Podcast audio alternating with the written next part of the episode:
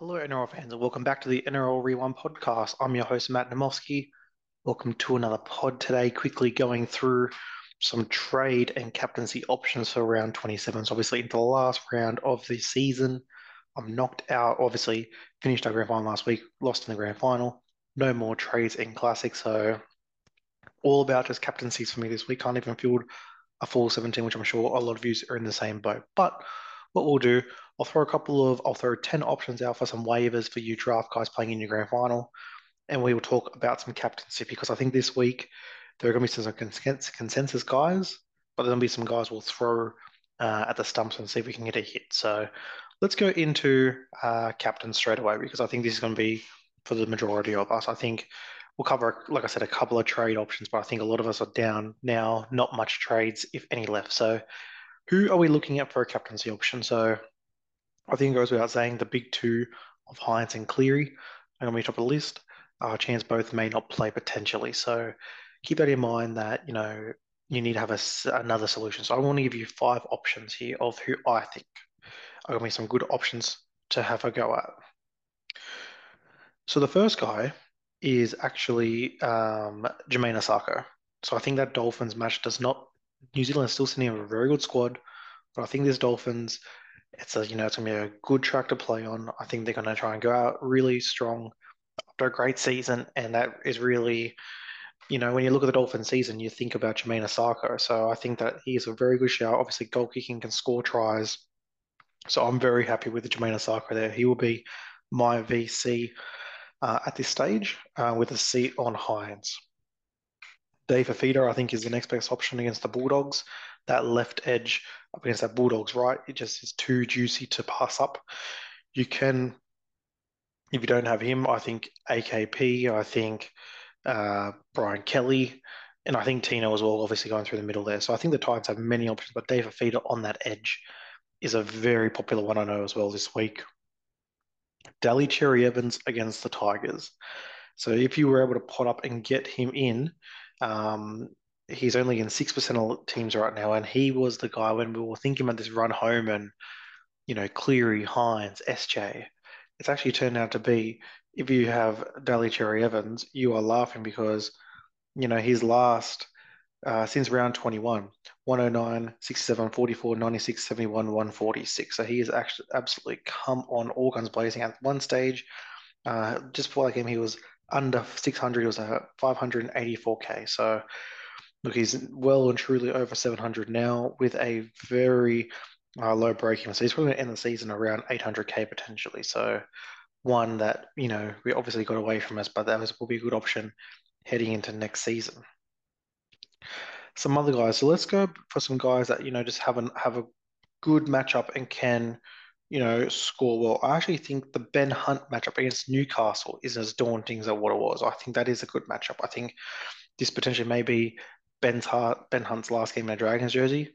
And I think we have seen there's been games this year where he has been able to really go hard and um, put a bit of a score on. So he is obviously a very low owned player.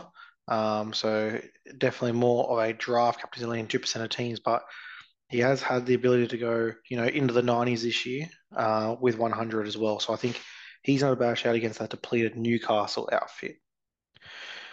And we'll go to one more here, and it's obviously Ryan Papenhuyzen. So with the Melbourne Storm, they've obviously rested a lot of players as well, but Ryan Papenhuyzen goal kicking is in less than 1% of teams. Uh, and if you're able to hold on in a draft comp, all of a sudden now you've got Captain Pappy in the last round. So Look, I don't think he's going to be busy as he normally is, but I think those points will be there. That that burst of attack, and you know he could be on twenty after thirty minutes, but you know ten minutes after half time he can be on ninety. So I think he's another good option there. You know, some guys I would avoid this week with the captaincy. I think Scott Drinkwater is definitely one. I think that matchup right now with the Panthers playing, I think is a pretty tough one. Um, Dylan Edwards, um, I know would be another guy, especially with fullback being a few people out this week people will look at him, Cody Walker as well. I just think that they'll score okay, but they're going to get you that big score. They potentially, you're in this last round, right? For me, I'm at 17,000. I'm going to need to take a throw at the stumps. That's why Isaako is someone I'm looking at right now because, you know, a guy that, you know, he will, he may score 35, but he could also get 130. So you've got to go for that if you can. All right, some waiver options. So obviously in the Supercoach finals and potentially in Classic, if um, you've got any trades left, there are some guys here that um, we might need to look at here. And obviously with your team list being decimated, who are the guys we want to pick up? So let's just start it from percentage of teams picked and we'll work our way up and get to 10 guys. Adam Clune, I think, one is one. Even though I do think there's a good matchup for Ben Hunt, I think on the other side, if Newcastle do click, it will run through Adam Clune, as we saw last week when Ponga went off the field. So I think Adam Clune is a very good matchup this week. Delouise Hoeter, um, what we're seeing from him so far this year, he's a guy that can get on there and score points in bunches. So I think he is a good shout. Fa'amanu Brown at hooker, 2RF. Um, again, someone that you can slot in two different positions there and he will get good base. I am pretty sure of that. Tommy Weaver, Thomas Weaver, I think is a great shout this week against the Bulldogs. Yes, he's not on that uh, on that particular left edge, but I think he's someone who we've seen. He's got good base about him, um, and I think that it, when we see some attacking matchups like that is this week, it might be a nice little one to try and jump on top. Keep going down. Matt Moore for the Tigers, I think, is a good play in the 2RF just to see what he's got this year, potentially if you are in a Dynasty Keeper League. Blake Taaffe against the Roosters. Now, he could absolutely score a try and kick three goals and score a 40.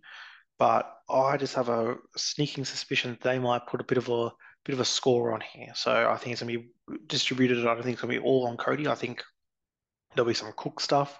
They'll be go right a lot with Ilias. So I think that Blake Taaffe going both sides potentially could score some points there. Jack Cogger, especially if Cleary is rested, he will be the focal point of that Panthers team who will still have players there. So I think that is a good shout keep going down here a little bit further. Obviously, you, you your standard guys that you know these are guys that may not be in a lot of uh, leagues. A lot of guys already picked up. I think Picky against the Dolphins. Dolphins have leaked quite a bit to fullback, so that will be a good pickup this week with Picky, you know, and then Te Maire Martin. Uh, so five eight fullback, I think he is someone who can have a huge game this week if he's going to steer around that trip. So, like I said, it, I think for the Warriors, they're either going to win big or they're going to lose close. So I think there is a chance there that he could um, score some good points there too. So what team lists have opened up? There's a lot of guys that be sitting like you know your Tristan Sailors against a depleted um, Storm outfit. That is very nice. You know you've obviously got guys coming back like a Jack de Belin who's been suspended. So if he's there, you got to go him. If Kohler wasn't picked up last week and you saw that big score, you've got to go him you know, Isaiah Thompson played well the first time the Roosters played the South, and he's now on a wing instead of Munro, so you could go him. There's just so many guys this week that are going to be on free agencies and waivers. I think it'll be really nice, and you can get some guys. Shawn Blore, I think, is a very nice one against Manly. Uh, Manly, you know, should get the job done there, but they are a bit leaky on their edge. So Shawn Blore, big, strong, powerful ball runner. I think he's someone there that could absolutely do some damage there. And let's finish it off with obviously I mentioned that Titans so I think AKP is someone who, you know, if he is not inside, I think that is a very good shout. But I want to finish off with a guy that potentially got dropped to a lot of waivers uh, and I think could be in for a big game. That's Hamiso. I think the Hammer this week is a good shout. I think the Hammer, that Dolphins team, like I said, this is the last game of the season. I just think Isaako, him, you know, SOS, I think these type of guys will come out and have good scores. And again, this week when we're all playing with potentially in classic 10 to 13 guys, and in draft, if you know you've drafted a team and you've now got a waiver for six guys, those are the type of guys you just want to get that have good scores in them, that have a good score, but then also have a really high upside as well. And I think when you look at the matchups, the Storm, Broncos, and Warriors, obviously resting all their players, have done that. So we'll be very, very interesting to see what happens in that space. But we'll leave it there. I think that what this week has shown is, you know, you can draft uh, the best team that you want, and if your Supercoach final is round 27, it's now back jumping jumping on those waivers. Looking at the statistical matchups, obviously seeing what the teams like, you know, the Dolphins have conceded a lot of points to fullbacks, but also, you know, just looking at the guys to go, they've come in a couple of times this year and have had some really good stuff about them, and you just pick them up. So I think I'm really, I actually do want to go back to a round 27 draft next week, uh, next year, because I think that this would have been a really, really fun time to waiver and jump on and try and get those free agents. But in Classic, definitely next year, the thing I've learned is I want to keep a boost and keep three trades for this last round because I want to be, um, like I said, there are so many nice little matchups here. I would love to just plug and play in. They'll look weird in your classic team because you didn't think you'd bring them in, but someone like a Te Maire Martin for me um, is a classic example where I just think he's going to have a big game orchestrating uh, for the Warriors, and there's quite a few guys like that this week. Leave it there, guys. Short and sweet. Good luck for your Super Coach finals and the last round. Hopefully, you can jump up some rankings. Be back with another podcast next week. But thanks for listening. Have a great day, and we'll hear from you soon. Cheers.